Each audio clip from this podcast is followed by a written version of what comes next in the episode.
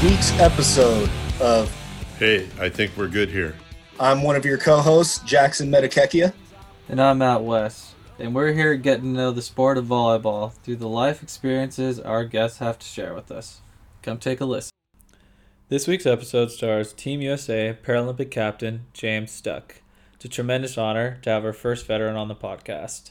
On this episode, James describes getting blown up in Iraq and losing his leg, finding his passion for volleyball, moving to Oklahoma five months after starting volleyball to seek out his newfound dream and becoming a national team player, the difference between standing and sitting volleyball, the rivalry between Team USA and the Brazilians, the ways in which he finds peace of mind and success, his growth in the maturation process as an athlete and leader, and finally, his ability to move forward and just keep giving. Enjoy.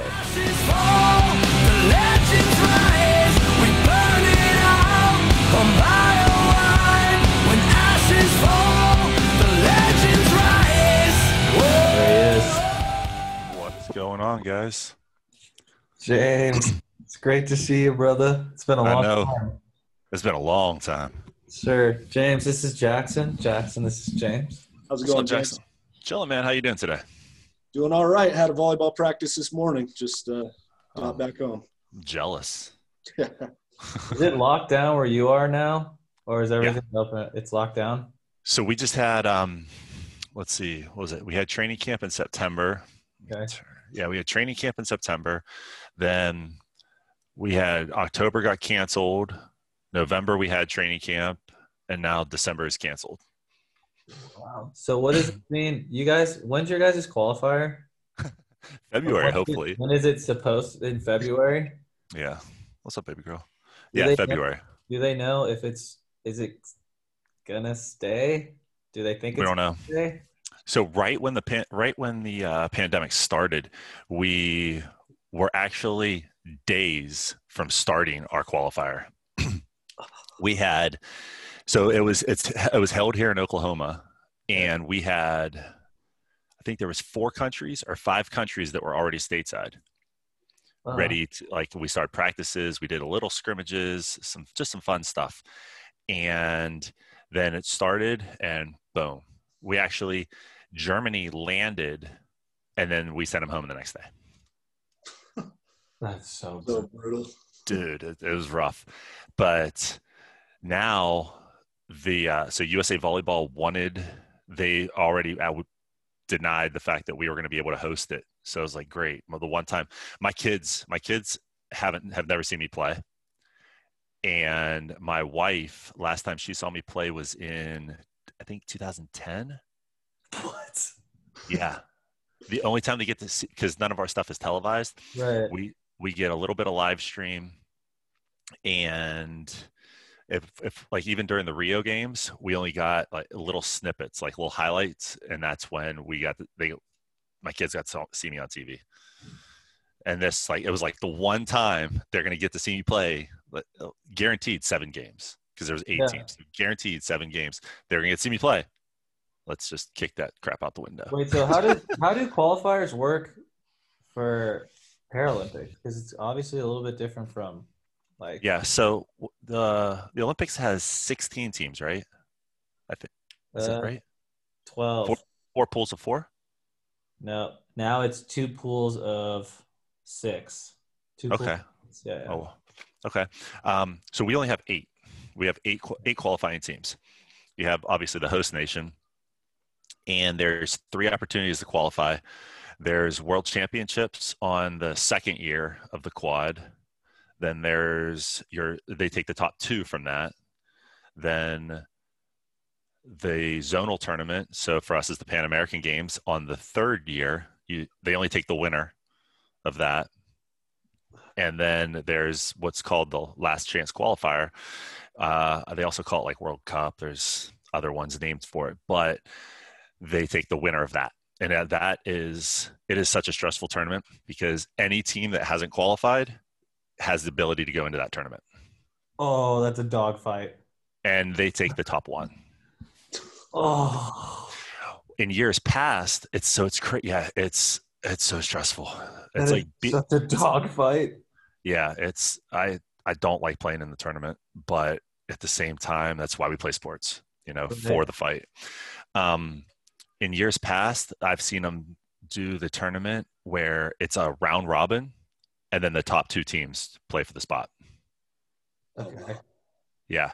And then uh, one other time, one other time I've seen them do it, they, the teams play, and I think they play, take the top four for semifinals and finals. They don't even bracket it because of how big it gets. Wow. How many? Yeah. What's the maximum amount of teams that can enter in? An unlimited amount, or what's the most kno- you've ever seen? To my knowledge, um, 10. Okay, that's big. Yeah. It's a big We think- for one bid. hmm And then usually in most tournaments we play. So like even world championships, you still have the ability that they break it up. That you play every other day. Like men's is uh, so men's and women's alternate days. Okay. So I believe sometimes uh, it's crazy the scheduling. I believe they even pack it tight enough that you play every day. I'm not sure. You can't hold me to that though. Yeah. That's tough. I mean, that's like World Cup for um like indoor. It's kind of Mm-hmm. the same way. Like they play every I think they play like a 4-day stretch and then they get 2 days and switch Oof. locations and then they play another 4-day stretch. And I think they end up playing I want to say 10 matches in 13 days or something. Oh my gosh. Yeah. So by the end of it, you look at all these guys and like they don't know what's up and what's down anymore. For real. Yeah, it's brutal. And you know, they go like two weeks early or a week early because it's in Japan. Yeah. Just to acclimate, it's like, all right, this is gonna take us some time anyways. That's the worst. Yeah. So now, talking about the acclimation period.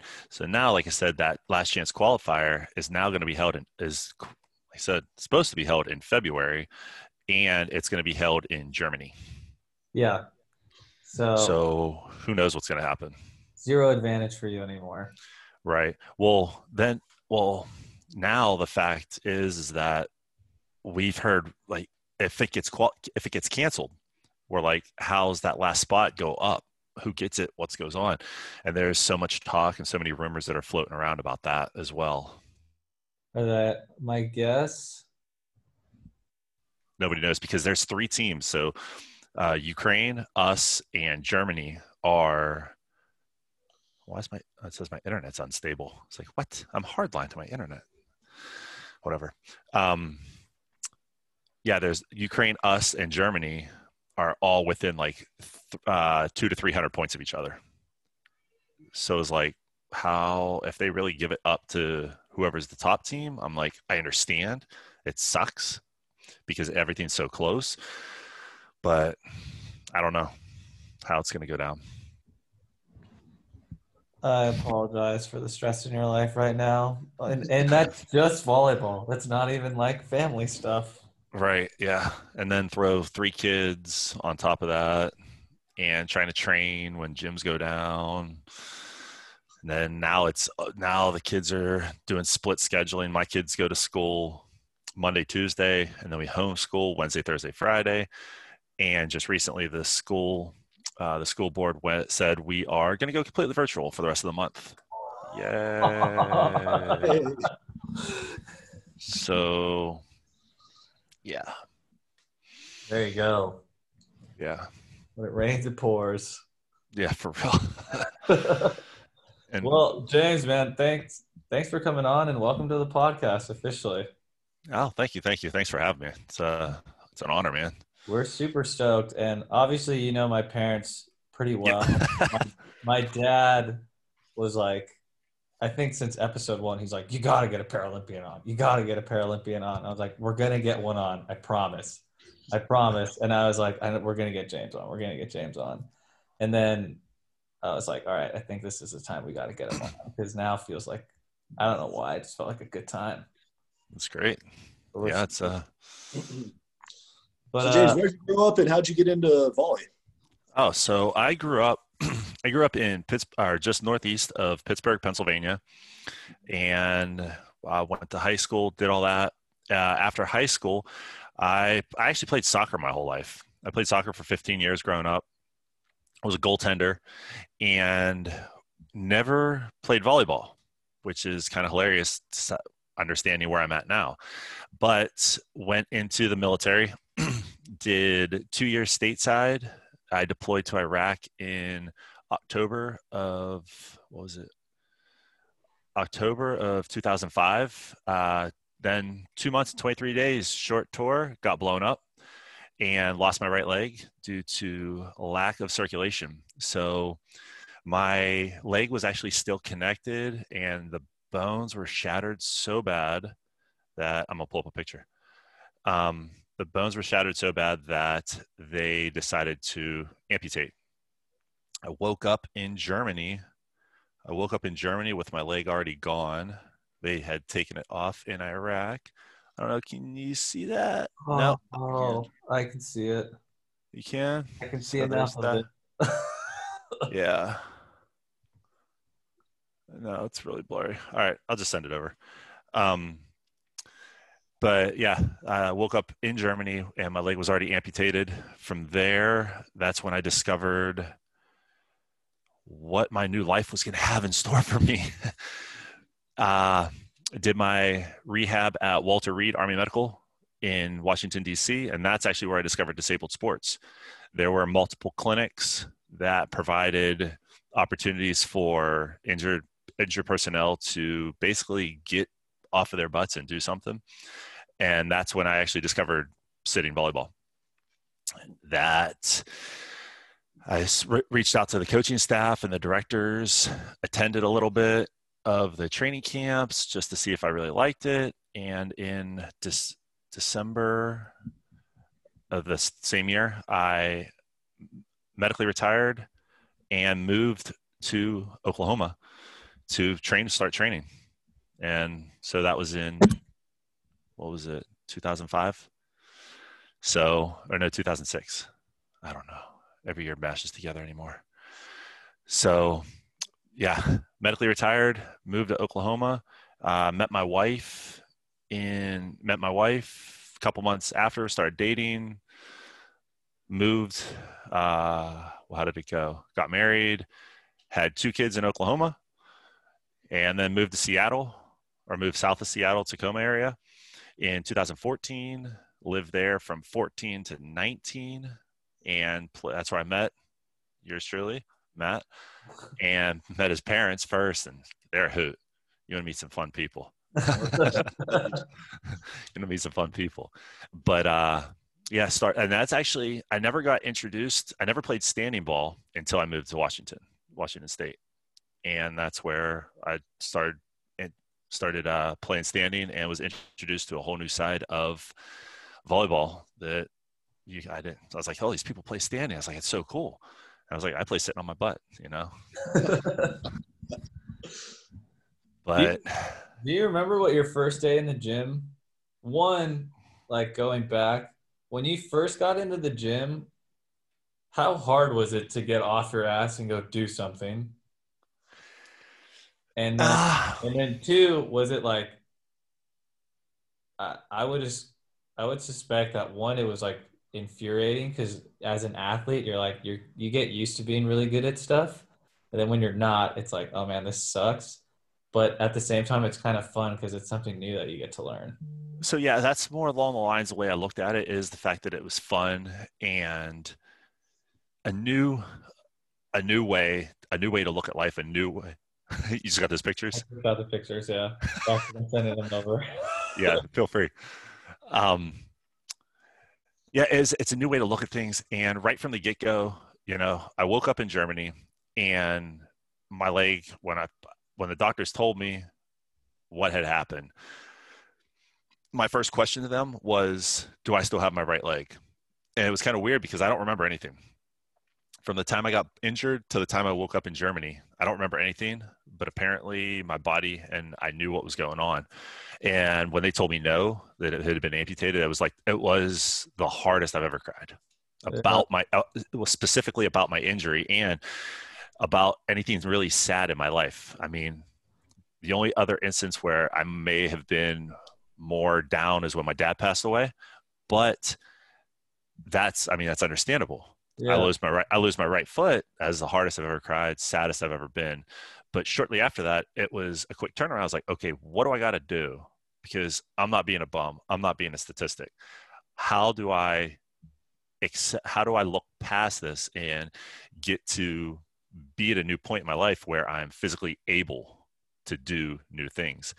So when I started playing when I started playing sit and volleyball, it was it was very interesting the concepts the concepts of how to play and how to move and the new challenges that were the new challenges that that sport in itself just presented.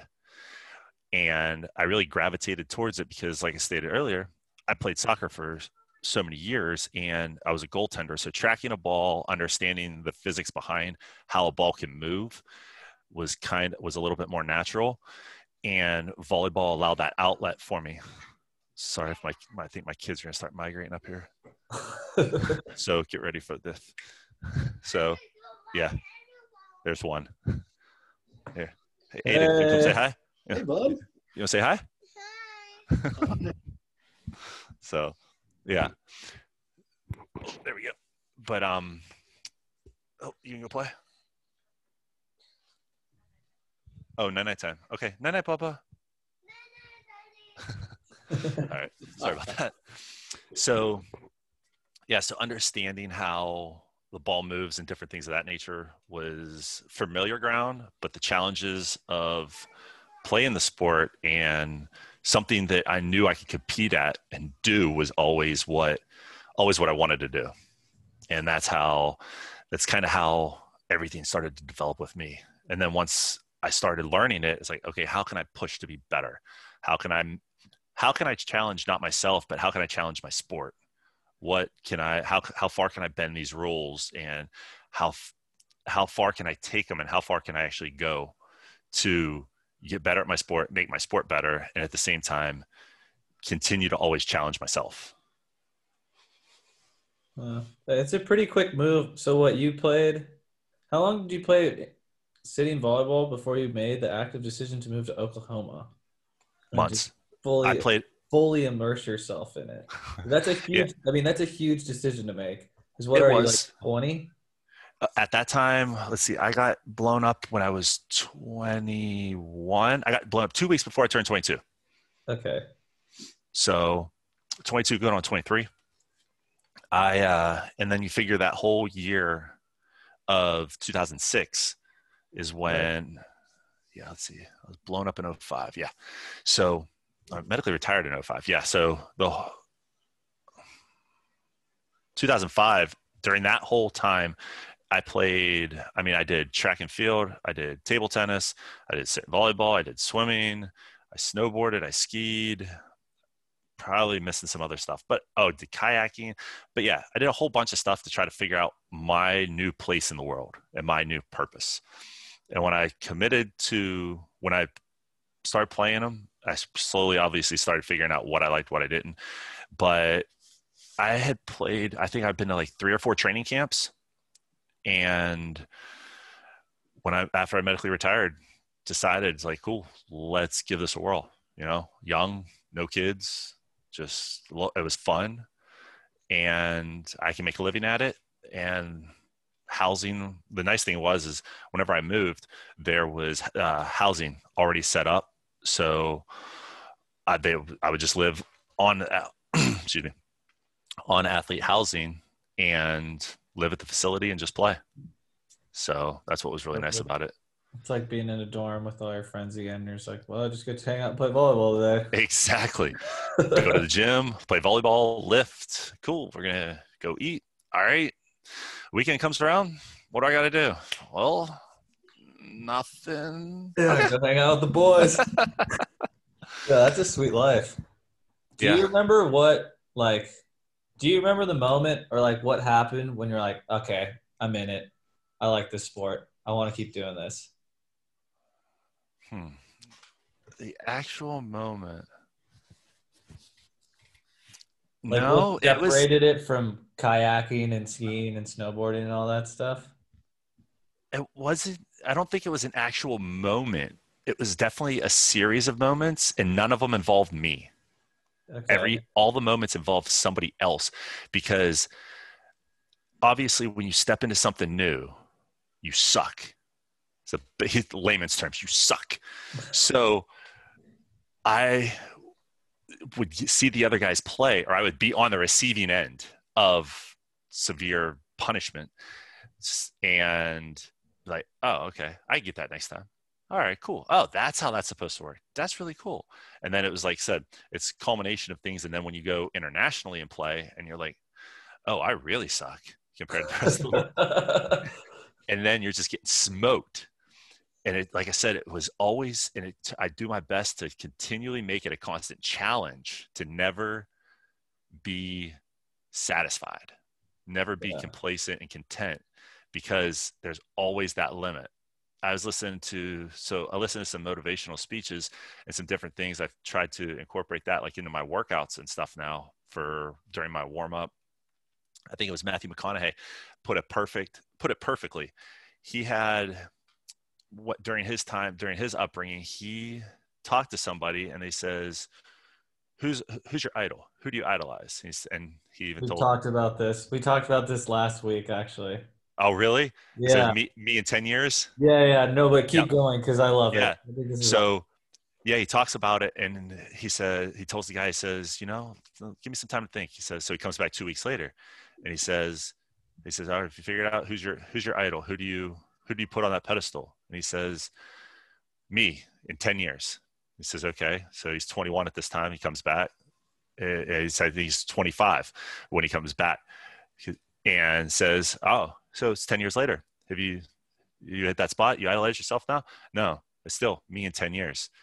So he comes back and he continue and later he puts it he says he continually puts himself he's always idolizing himself 10 years from now because of the growth and the way he puts himself up because he's never technically achieving never achieving it but he's always looking forward to moving better moving himself in the right direction and continually pushing himself harder and stronger to make himself better so Yeah.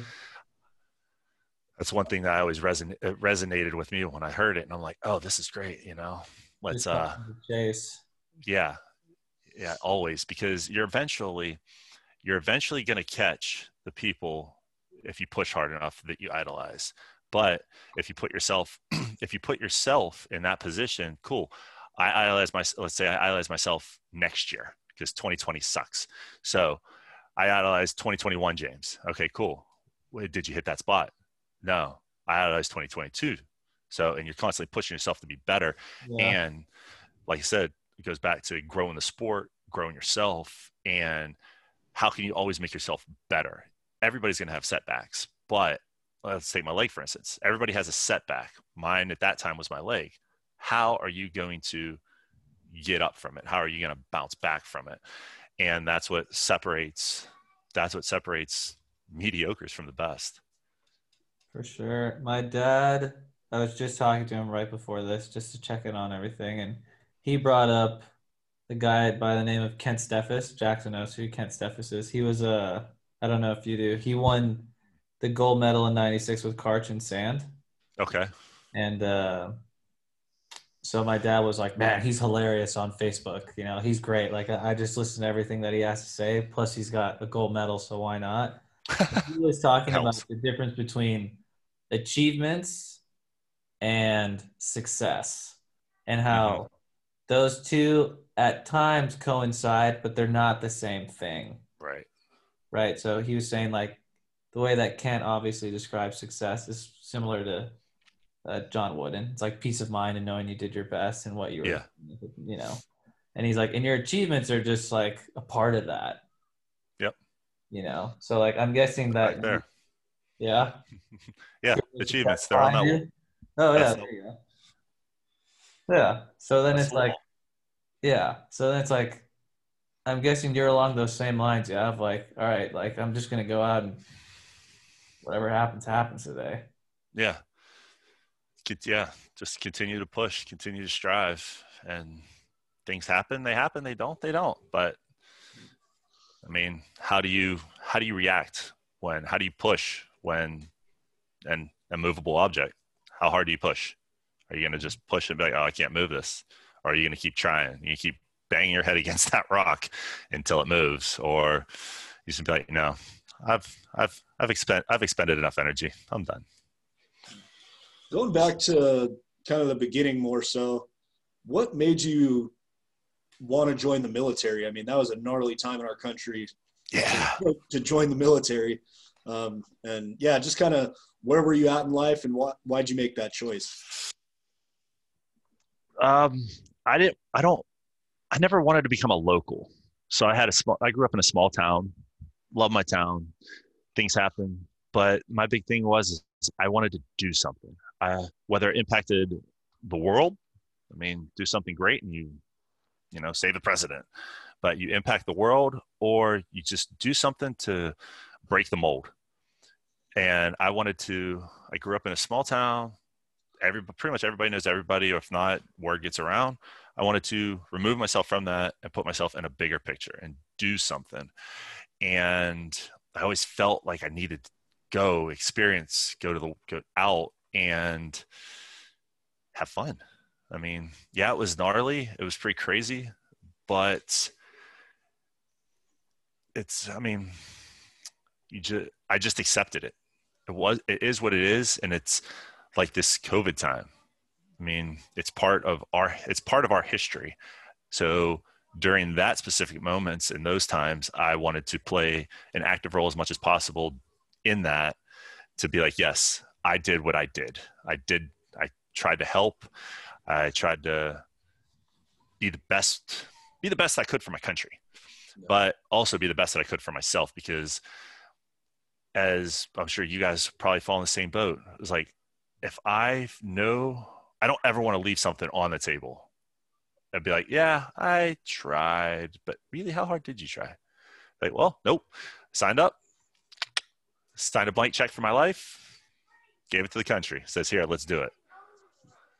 And it's like, I, could, uh, I was like, I don't regret a moment. I don't regret anything. I wouldn't. I mean, it's crazy to say, but like, I wouldn't give it back for my leg.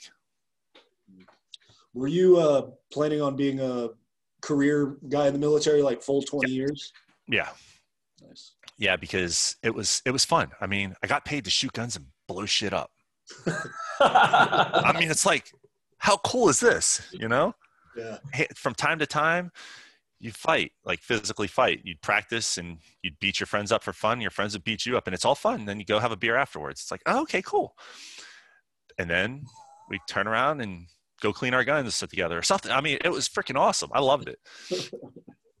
and the only thing, I mean, minus the oh, excuse me, minus the fam, minus my family life and everything is like, I have currently, I would give everything back to go back in because after I medically retired, I realized civilian life wasn't what I wanted.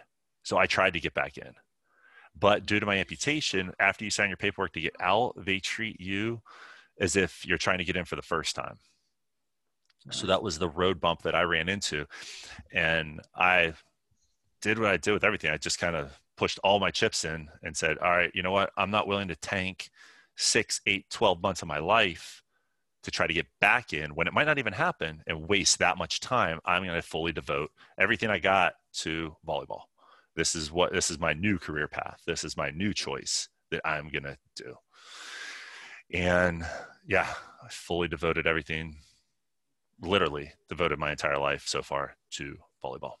And how do you make a living off of, I mean, right, people don't know how to make a living off it in the States being a standing volleyball player, but how do you make a living off of it where you're at now? I still have no idea. That's a great question. um, um, yeah, I well, obviously because I lost my leg, uh, I'm with through the military, so that's the big that's a big portion of how how I'm able to do it. Because numbers all aside was like I collect my military disability and the health care, healthcare and everything through the military is a little bit more affordable because they there's a lot of veterans out there bless their hearts that are not able to hold jobs because whether it's physical physical capabilities or uh, I'm very fortunate no, mental mental PTSD different things of that nature. So the healthcare healthcare from myself and my family has been really good. Prosthetics have been really good for me. So that's kind that i mean that's like that that's that and sponsors different little things along the lines. And my wife is very good at money managing i gotta say that because i'm not or me i'd have new xbox the new xbox x this ps5 big screen. I'm like oh no it's money yeah. My wife's like honey we have bills. Oh that's right you gotta pay those. It's frowned upon if you don't so. Gotcha.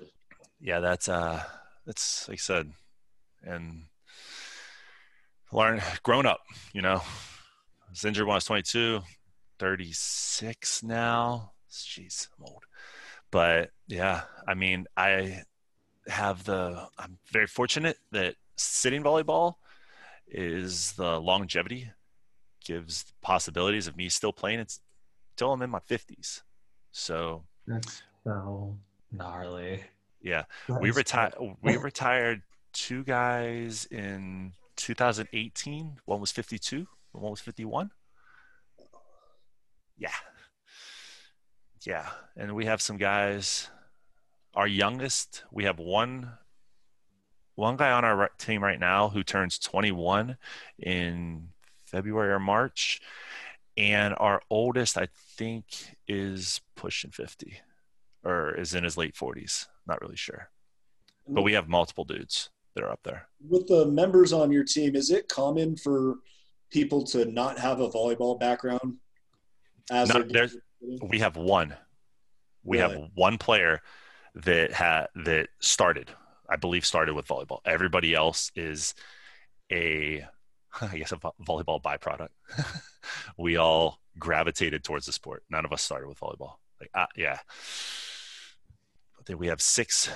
So bring you into the loop. I think we have six veterans on the team, six or seven uh, veterans on the team, and so yeah, we have a traveling roster of twelve right now. We're the whole COVID thing, so that's that's uh, hindering hindering travel for training camps. So, but we usually have somewhere between thirteen and I think eighteen. They come to training camps, and somewhere between of that eighteen, we'll pick they pick twelve to travel. But of that eighteen, I think we have I think eight seven or eight, about 50% veterans. Wow. Yeah. Yep. Well, I mean, we're trying to find more. We need more. We need, so these other countries, they have like, they have their clubs and their other sitting volleyball stuff, which is crazy to think of, but they just have, they make a bigger push. Uh, for instance, Bosnia, they have, they have a sitting volleyball league, like almost like we have standing. And I'm like, how do you, you guys, so you guys field like six, seven teams. And I'm like, they have tournaments, they have practices and all this other stuff. And I'm like, that's phenomenal. I heard there's some pretty like sketchy stuff that goes on in the world of sitting volleyball in terms of guys like like I, my dad was telling me that Brazil they like have like a some like knee problem and they'll register them as like disabled. And then I, like they had I'm serious. And they've had these like gnarly volleyball backgrounds. And they're like oh my knee's all like messed up or whatever. It's like all right you're a Paralympian now. It's so the best way to the best way to put this is the fact Right. that if you have an injury try out. Leave it to leave it to the people that decide. They inspect your injuries and they check out your medical background to see if you qualify for the teams. Leave it to them to say no. Probably not going to. Some of them some of them yes. Some of them no. Well they constantly are change they're constantly trying to change the rules to make it fair. Because what you said does does happen i'm not the one to make the calls i just play the sport And yeah, but Brazil Brazil's had some great players. Not taking anything from them. They've had some great players come out and play. Uh, They've uh, yeah, was it Para, World Para Volley has recently changed some. They've um, become more. They've become tighter on their lower lower extremity injuries. So, for instance, ACL tears, ankle injuries, fused ankles, different things. They've become a little bit tighter on that, and because we don't need our lower body as much as we need our upper body to play with sitting volleyball, okay. and they've be, and they've loosened up a little more on the upper body uh, physical physical disabilities. So that's uh, probably the best way people can get classed out is if they have a lower injury and they used to be for instance our team with our team we have a gentleman named eric duda. He is missing a majority of his left hand. He used to be a minimal. They used to consider him minimal. And now they with the new rules and everything they've changed that over to a uh, a permanent is what they call us. So it's not like any of our disabilities are growing back but they uh yeah they changed that for him which is great because with sitting volleyball you're only allowed one minimal on the court and two minimals on the roster. Oh wow. yeah. So well it's i mean that's the best way to bend the rules break the rules is get six minimals on the court you know? You're always looking ways to if you're not cheating you're not trying is the best way to put it. I mean, hell, Matt, that's why I tried to recruit you for my freaking nationals team, my sitting I'm team, I'm in. dude. I'll do I, it. yeah, I got well. I got no for for nationals. You there's no no requirements. The only requirements is you're only allowed three national players per team. Okay. What is that? Because- that? What What is national players? sitting national players? Okay, okay, okay. If we fielded a roster of six national, we would put. I would take my whole starting lineup That's nice of you. to, to nationals. Oh. roster. Dude, you should have seen my team. I was I was I'm six five and I wasn't the tallest on my team for sitting volleyball. Isn't was it is it Iran that has that guy that's like two meters twenty? Yeah, He hmm. stands at eight foot one. What? Yeah. Word. Like face is above the net blocking. Oh, it, it is. Yeah, You just hit him in the head? he sit so from his butt. Uh, his yeah, you can. Yeah, he ducks. He do- he blocks like this. But um, his sitting reach from his butt to his fingertips, I believe, is like right about six foot. no way. Yeah. Dude, I played. Have you ever played sitting volley, Jackie? I never have. Dude, it's so. I was like, this is gonna be like this is a breeze, dude. I'm just gonna No, go, like walk out down the line, no worries. And then little do you know, like they just stand there, and then it's just like, and I was like, I'm getting Kong blocked over and over and over again, and you can't, because what's the rule? Like your butt can't come off. Right. That's so the main differences between the rules are well the obviously the net's lower, the court's smaller. Somewhere between your butt and your shoulders has to be on the ground and you're allowed to block the serve. Those are the main differences. The reason why is because the net's lower. We still get guys that can crank the ball 50, mid 50 mile an hour and keep it in surprisingly. But with the block there, with the block there, it creates so much more of like a chess match mm-hmm. and just allows for a little bit more control coming from the servers rather than just going back there and tattooing the ball. It's sick though, because I started like analyzing it more once my dad started getting into it, and I was just so curious about sitting volleyball in general. So I was watching, I think Bosnia and Brazil playing against one another, and because my dad was like, they run plays, Matt, like middles run routes. Mhm. Like, what do you mean they run? I was like, what? Like they're just. What do you mean? Like, how are they running routes? Like, how are they running quick balls and stuff? And like, you see them cutting and stuff. Why It's is it- so sick? That guy's huge. Those their team is all above six foot. They're six footers.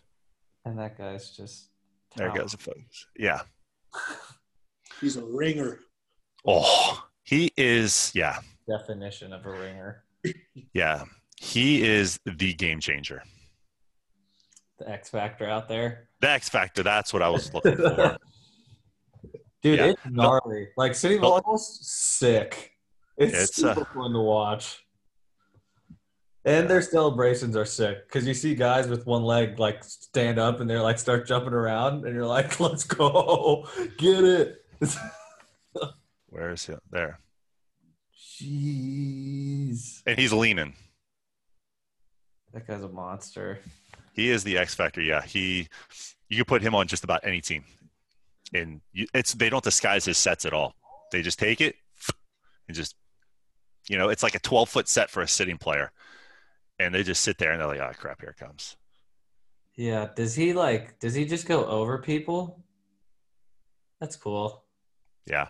Your defense usually consists of, I mean, sometimes you'll just starfish. You just lay, lay down on the ground and just do this and like, hit me, just hit me. so it's up. Surface equals control. Yep. You don't, yeah, you can't press block. You can't press block with him because he's just going to hit, pretty much come down over your block and hit you in the head. You just kind of just soft, put your hands up and soft block and hopefully get a high bounce off of it. And he's continually getting better too. For sure. What? Okay, could you describe? Like, because you said it's a chess match, and as a setter, I'm like really curious as. Just okay, just take me through like serve receive because you were a setter for a couple years, right? Still do. Still, and mm-hmm. because you were setter and middle blocker, now you're back to setter, No, still setter and middle blocker. setter and That's- middle blocker. That's right. Yeah. So then, okay, just take me through like running a side out, because like the way you're organizing it is obviously a little bit different. So, well, similar, yeah. Uh, so, if the setter's in zone one or zone si- zone six, we'll push them up. Okay. We'll push them up, obviously behind the blocker, and we still pass the target like normal. Um, as far as the way the sets go, it, none of our stuff is really loopy. As far if it's in system, they're going to be quicker sets because way to think about it also is you're trying to you're you have to beat the block because our blocks go up, but our blocks never come down, like standing. Block goes up, block goes down. So you can set a loopy ball, and if somebody mistimes it, you just detonate on them. No, our our block goes up, and it doesn't move; it stays there. So you're trying to give the hitters the best opportunity to hit seams and get blocks to lean and fall over. So we'll still run we'll still run our huts and our goes to the outside. Uh, hut is pretty much about antenna height for us, and it goes obviously quicker. Then we'll still run our threes for the middle blockers. Threes and ones. The big thing for our ones is it's we can almost run a zero tempo ball out of the middle to where I mean it's out of the setter's hands for a split second before it's hit, just to beat the block. Yeah.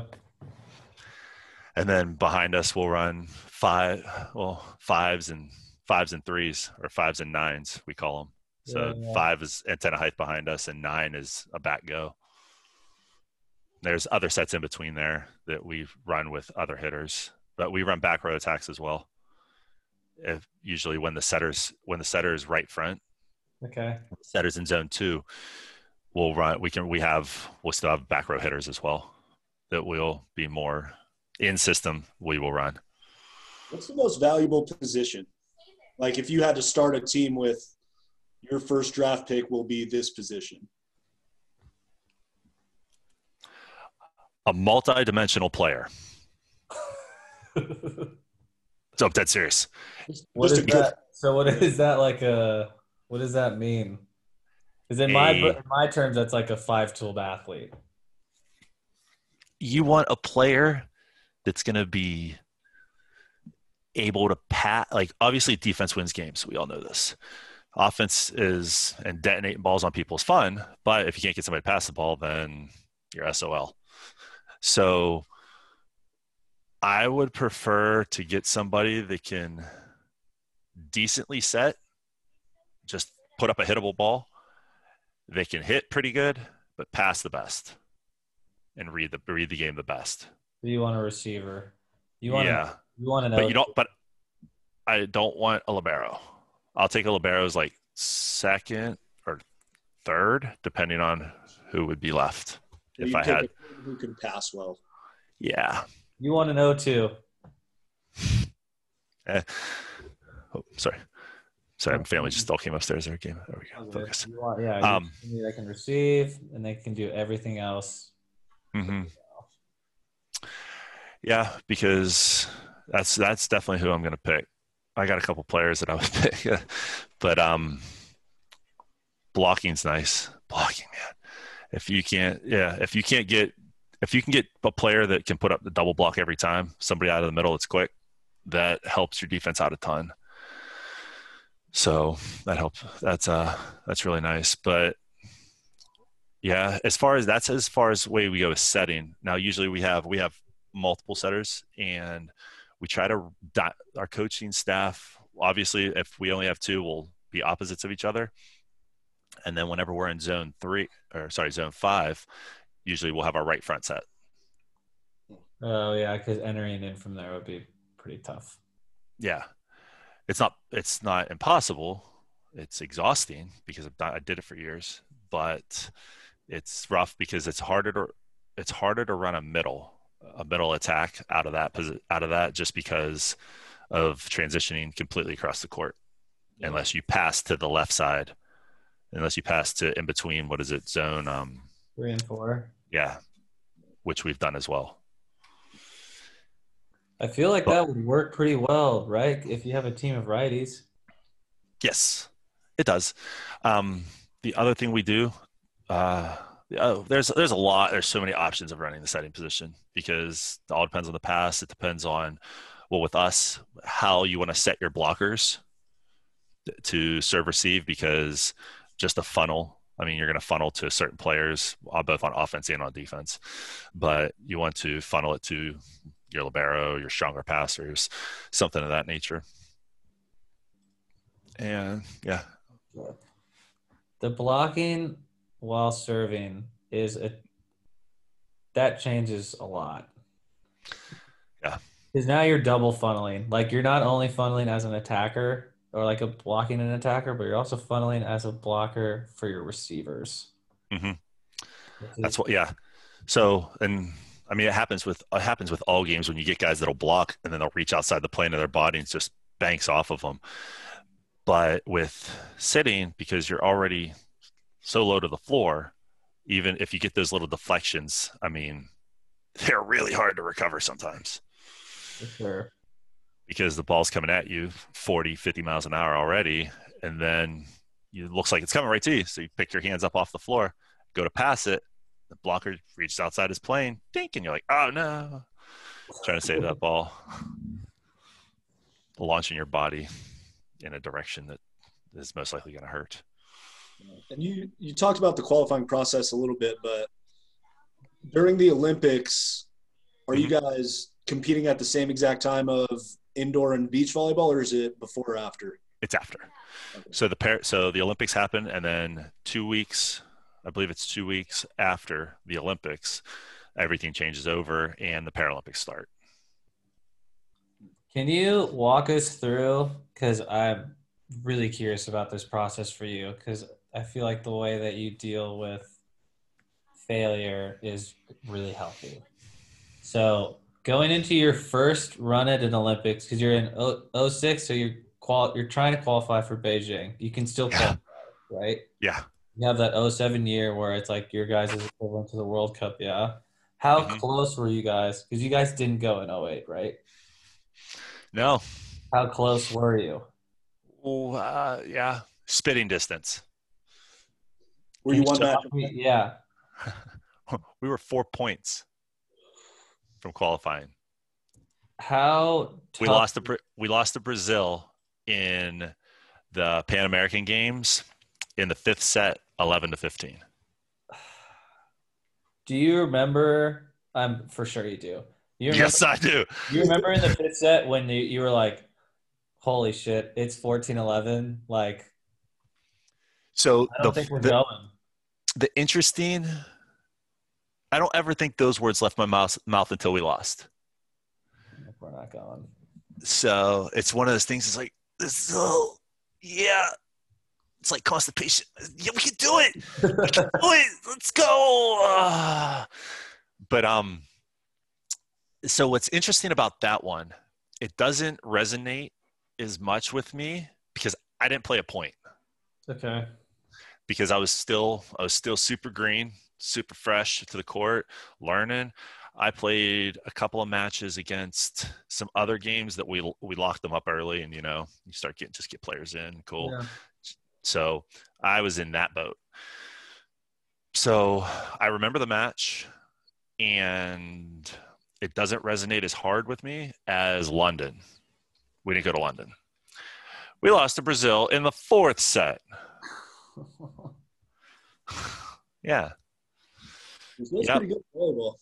Yeah, lost to Brazil in the fourth set. That one resonated a little bit harder. Where were you And- guys? What tournament was it? Same tournament? Pan American Games, yeah. I'm looking back because the names, I don't know if you can see those four silver medals. Those are all silver from the Pan American Games. Guess who got gold? Brazil? Brazil. Yes. Oh, pretty good. Yeah, so uh, 07, we played in Rio for the Pan American Games. Uh, 07, 2011 was Guadalajara. 2015 was Toronto. Yes, sir. And then this this last one was Lima, Peru. So You Yes. got silver in that one. yeah, yeah. And you talk about motivation. So there's a little poster. There's a little plaque that's hanging right beside the silver medals. It says, "Play like you're in first, train like you're in second. That'll get you fired up. Yeah. So it's um it's one of those things, you know. It's the uh it's the frustrations. So, what makes Brazil? They sound like a traditionally one of the better countries um, in sitting. What makes them special? What makes them different from other programs? Uh what makes them different? I mean, they're a very fiery team. They're just uh, just like you see them play standing. They're very very emotional. They they have they take that emotion and ride with it. If you can keep them back on their heels, like any team, then those emotions will play against them. But you have to get there. You have to get them back on their heels, which is hard. And it's it's just our Achilles heel. I mean, we've we've beat them. We lost to them in Lima in four. The first set we beat them. I think we beat them 25-12. But they recouped and then beat us. Welcome up. Yeah, so we won the battle, they won the war. Okay. Yeah, they're a very good team. Um, good group of guys. I mean, they get hot, they get hot like any team. There's nothing overly special. They don't have the X factor like the gentleman from Iran. They used they used to have two players that were over seven foot. The uh, well, the one guy he didn't have a volleyball background that I know of, but the other guy, his name is Freddie. He is I think he has four AVP titles, Okay. and he got classed out because of his knees. Wow. Yeah, he got classed out of sitting volleyball. So, but he was, I think he was six nine, six nine, so six ten, something like that. Then they had another guy that was seven one, seven two, Anderson. Have you talked to any of them about like their culture in Brazil and like well not their culture like as Brazilians, but their culture in their gym and what they're like striving to do and like their ideology and where they go and how are they they're practicing or anything like that? Like getting They ideas or brainstorming from them at all? they have so i actually went down to south america last year i went down to brazil and uh, one of the coaches recruited me to play on one of their club teams Okay. and that's also another thing right there. They have club teams. Yeah. So they, I'm, I follow a couple of them and I talk to a couple of them, and they're currently playing tournaments. They're playing club tournaments and they're doing things. And the two teams that are winning their tournaments, their club tournaments, consist primarily of all, all of, if most of, if not all of their national team. So they're getting their reps in, they're getting their touches. And I, even if I were to talk to them about their gym work, gym ethic, different things of that nature, I really don't think they're going to divulge that information to me. Yeah. So it's one of those things like doesn't hurt to ask. Yeah, for sure. It's like, yeah, it's pretty surprising what people tell you because they're like, it's our thing. Like, you can't really take it. It's just us, you know? Yeah. but, yeah, I was just curious because, yeah, I mean, like every, you hear about like all these great teams, right? And like they all have like one little niche that makes them unique. Right. At the end of the day, there's no magic. They just Right. go in and they just work hard and they're invested at the Mhm. quality of the time and reps that they spend, and that's it. Yeah, it'd be interesting. It'd be interesting to sit down to talk to him and be like, "Hey, what's going on?" You know, just to see how how they recover, how they recoup, and keep driving forward. But they seem they seem a bit the team that's that team that is their team now. A majority, a majority of their team was around in 07 Okay. so they've been around for a while. We've had uh, we've cycled a lot of players since then. Okay. Okay. And so going back in time too, you guys went to Rio. Yeah, super cool. Dude, what was which what how did you guys qualify for that? World Cup? No, Exactly. so host nation gets it right. Yeah. Oh So even though sick. there you go. Brazil's So- out. Brazil's out, we lost them in the finals, but we made it to the finals and there was nobody else to play There but go. Brazil. So we're like, we were hoping, we were kind of hope, we were also hoping that Brazil wasn't going to sandbag because Brazil could have sandbagged and met us in the semifinals. Yeah. Oh, that would be They could have, but they didn't. So we're like, yes. Walking into the finals with a bid. Yeah, that's what we're like. Just great. We lost them in four, but we were in. We made it. We're like, yes, going to the big show. Oh man, how pumped were you? Like, to, Oh, you know, like you going to an Olympics? I was stoked. I mean, I could have. At the time, I could only hop around. I would have freaking. If I had my leg on, I'd have just ran around the court, just screaming, "Wah!" going crazy. Oh, it was great. It was great. Yeah, I set a. Uh, I remember it too. I set a three. I set a. I set a three for the final point, and my middle tooled the block. So I was super stoked about that. It's so sweet. Yeah. What's going to an Olympics like? Oh, it's What's like the first? Sorry, you walk, you get off the plane, you're walking out, and you're like, "What's? What are you thinking when you land?" you're i mean you're happy so it's it's a culminating thing it's a climb like giant climb because you first get off the plane you get on the plane and you're like okay cool you're excited but you're like all right it's another trip it's going to be how many hours till we get there all right cool i'm going to watch a movie go to sleep get off the plane you're like cool yes we're here. All right i'm stoked. All right then you then you walk into the village and you're like whoa. It's like start being starstruck because we use the same facilities yeah it's two weeks later but we still use the same facilities and the same court as as same everything. Same dorms as all the standing people as all the regular olympics. So you walk into the you walk into the olympic village and it's you're like- you're just like oh starstruck cool that dies down after a couple of never so then, then you get to your venue when you get to your venue, it's one of those ones is like, cool, got my phone. You just put it, you might as well just put it on burst because you're snapping pictures everywhere. You're doing 360s, selfies, ah, pictures with friends. You're taking pictures of the freaking ball and it's just a volleyball, but you're taking pictures of it. You're like, oh, it's so cool. It's cool. Then you practice and you play. And then your first game, first game, just get the fans, because obviously with uh, obviously with sitting volleyball, we're not pulling the big crowds. We're not pulling thousands of people. We're pulling like 30.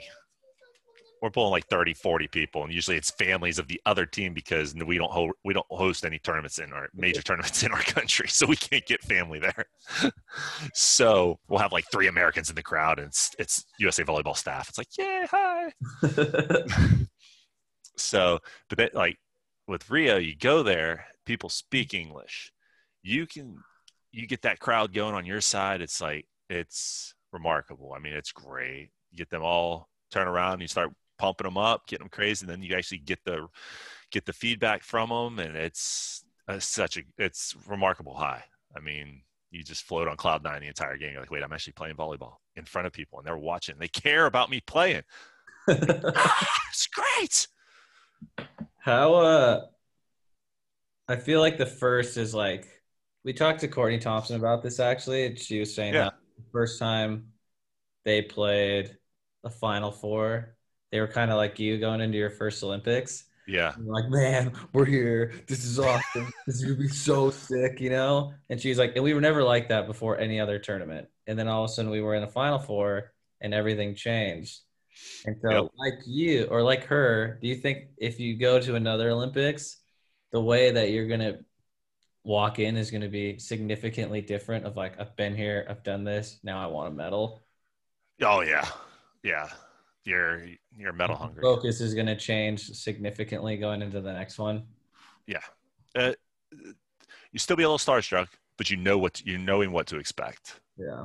You're knowing what's going to happen. You've been down that road. Now playing for a medal will be different now I don't know how I'll feel. I don't. I don't even know. I'll be.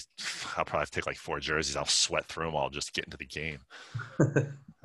like, oh my gosh! But yeah, definitely when it comes down to that, down those lines, experience pays off. Yeah. monitor your heart rate. Keep yourself a little bit calmer, a little bit cooler. You know what's going to happen. You know how to how to react when things get tight, things get tough. So, and you can only replicate, you can try and replicate as much of that in the practice gym as possible and put the pressure upon yourself. But until you're, in, I feel like until you're in that situation, there's nothing else like it. So, we Do you feel about, like your gym does a good job of applying that pressure? And like, do you guys have that culture already embedded? We're working towards it. We're, yeah, we're working towards it. Um, we can each year we're taking bigger steps towards developing the like I said, well, like we stated previously, none of us are vol- there's only one of us that are volleyball players previously.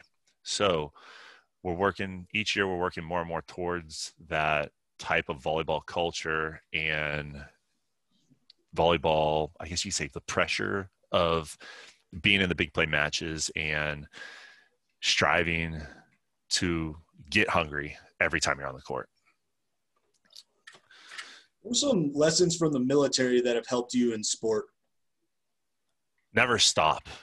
Never stop driving. I mean, my wife knows I'm stubborn. And I bless her heart for staying with me. She's right there. um, yeah, I I'm stubborn and I my players, my teammates, and my coaching staff and my wife will vouch that I'll completely destroy myself. She's laughing. Um, I'll completely run myself into the ground and destroy myself for for what I believe in. But you got to prove to me that you're going to do it too, and I'll work hard for you. So I've told my coaching staff, I said, "Look, coach, I'm a middle. I'll run myself into the ground for you and for the guys, but I need to know that they're going to work as hard as they can to whatever standard they put themselves at. They got to step, they got to be there too. So, I mean, I've had, uh, so shoulder surgery was when, honey? Was it 17? So 2017, I had, uh, for instance, I had, I had shoulder surgery. I had uh, two labral tears and they had, when the surgeon got in there, he saw my bicep tendon was frayed and busted up. So we had he had to cut and relocate my bicep tendon as well. So that yeah, that was fun recovery. But like I said, you gotta do what you gotta do. And had that surgery, recovered, was in the gym, had one of those big freaking braces on. Yeah, I can't lift upper body, but I could do legs. I'm In there, get on the leg press, start pressing, doing what I can. So do it's crazy too. If, I don't know if you guys have had shoulder surgery, but like you just you move a little bit and it hurts. Like I couldn't do anything with my left arm, even though my right arm was the one I had shoulder surgery because it just would all resonate like directly to that spot. So yeah, just always you, the light is small at the end of the tunnel. No matter what we talked about, like the Matthew McConaughey speech a minute a little while ago, the light is small at the end of the tunnel. You can keep running for it, but never stop. Uh, you might never reach it, but it's there, yeah. and you have to keep going forward because if you're not going forward, then you're going backwards. How do you? I feel like this is a great culture, by the way, of what you're embodying, what you represent. Thank you. How do you? Yeah, obviously you personify it, but like, how do you get this into the minds of your colleagues, even if it's like players, staff, manager, like everybody involved in what you guys are doing? How do you present this and push this same culture on them? Is lead by example. Lead by example. Mm-hmm.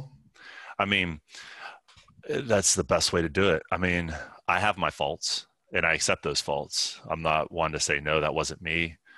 No, I didn't do this. I didn't do this over the weekend. If somebody asks me, yeah, hey, this is what I do. I have my faults. But at the same time, your value, what you value and what you value, your beliefs, and how hard are you willing to work for those, even if you have your faults over here. Yeah. It's a it's a balance system. You can have them, and you have to accept them, and you have to understand them.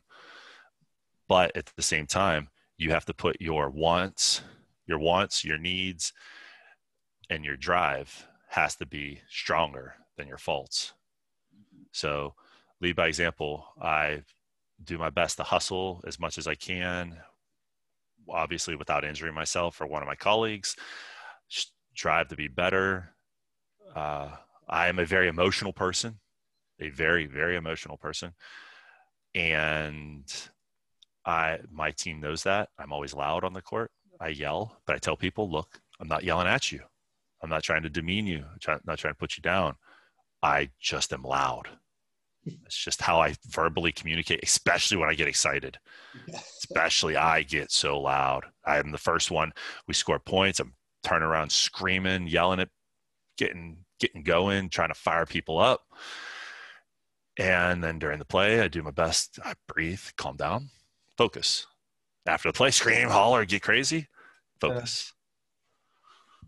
Do you uh this is a discussion that I've had with multiple people because in volleyball it's pretty tough. In basketball, it's you hear it's more often, but do you just crush people every once in a while and like put them back in their place to keep the standard where the standard's supposed to be? Sometimes. You mean like teammates or other teams? No, no, teammates, teammates. Just this is just in practice. I, I mean, I don't. I doubt that you would just crush anybody on. You know, um, as far as yeah, you. like this is my standard, and like right now you're here, and I need you here. So, like, yeah, we. I, yeah, you try. It, like I need to. Yeah, you do it as respectful as possible. Obviously, you. Uh, I mean like I said, I my so I play volleyball with my wife as well, and she gets on me for this as well. I pass a ball, and I will yell like, "Just go, go, go, go, go!" or "Go, get like Kim, Kim, Kim, get it, get it, get it!" And I'm like, and she's like, "You have to stop yelling at me." I'm like, I'm not yelling. I was like, I'm just trying to encourage you. Go for the ball. It's right there. You got it. She's like, I got it. I'm like, okay. And uh, I do the same. Uh, it's like I'll cheer and clap for people and get people going. Um, like I said, we're all adults, and I'm as well with you. Like you play, nobody's a kid anymore, so yeah. you have to meet the meet the person where they're at, and be respect. If you want respect, you have to give respect. So respect them and I it's hard sometimes to trust that they're giving as much effort as they can when perception is reality. That's the hard thing.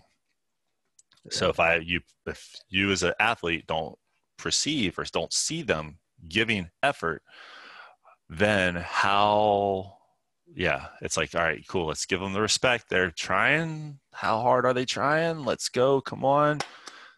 Try to pump them up, get them going. But if you're not going to hustle, then how can you expect them to hustle? Not that your career is close to being over, but you sound like a coach in the future. Oh, don't say that. I uh, I curse you. oh, I have coached, and it is a very um, A game of patience, my friend. yes, it is. it is a game of patience. I want. I would assistant coach. Okay. I would assistant coach because one thing I've talked about, even with my wife, she's like, "Why don't you just coach the team when you're done?" I'm like, "No, I don't want to deal with that many adult personalities. That's a lot to deal with. Not ready for that." But um, in the future, granted, like you said, when my when my career comes to an end, I don't plan on leaving sitting volleyball. I plan on hanging around. I plan on being a leech and just pump giving all my knowledge to future players and trying to force them to be better. Force them to be what I know they can be, not what they know they can be, because they don't, new players don't know shit. But when they come in, you can make them be better and force them to be what you as a well me as an a seasoned athlete and at that time a retired athlete knows they can be. Problem is you gotta like we talked about you have to figure out where they're at and figure out how to push them. Because what yelling and getting on my case works for me i mean you could straight bobby knight me and throw a chair at me and i'll be like cool. But it's not might not work for the next person. It's the next person especially especially with new gener- generation to generation is the best way to put that. Some generations are softer than others. Yeah. my gen- my generation is a lot softer than my grandfather's generation. Yeah. That's So- something that we've discussed a lot on this podcast whenever setters come on is like how do you treat individuals? Because each individual is so different, right? Like, Yeah. guy Oh, like yeah. Bobby Knight them or like you should, like you them and they're like, yep okay, you know, and other guys like you gotta hug, you gotta cry with them, you gotta pat them on the back, like yeah i got players i got players right, that cool, you know. yeah, my other middle, my other middle, he's my best friend, and our coaching staff has got onto us because they're like, you guys are too much right now. You're stressing us out. Like we're ripping each other a new one on the court, and Yeah. we're exactly the same. Everybody else uncomfortable. Yeah, yeah. Like like well, like you said earlier, it's like, yeah, hey, you need to put that away. Stop sucking. Let's go. Yeah. And then he'll yell at me, be like, you need to set the ball better. I was like, I put it right at your shoulder. What do you want? What else you want me to do? I got you a hole. You sailed it 40 feet out of bounds. Stop sucking. Yeah. It's fair and like uh it's funny because at least you get to play with Americans, you know? Like like you start dealing with different cultures, right? And then it's like you have a if you have a language barrier plus you're you have like six different countries on one team, then everybody's plus their personality, Mhm. right? So like for example, if you had two Bosnian guys walk in, they would destroy everybody on your team. It'd Everybody. be, They would It'd just be interesting. guys. They just rip everybody because that's just how they talk to each other, you know. Yeah. And you Oh, guys yeah. would love it. You'd be like, "Yes, these guys are great. They totally get it. They understand our mindset." They're And the other the other eight guys would be like, "I don't Seriously? think I want to come to practice tomorrow." so, yeah, well, yeah. I mean, I've been in that situation one time for, for a tournament. Like I said, when I went down South America, they're all speaking Portuguese.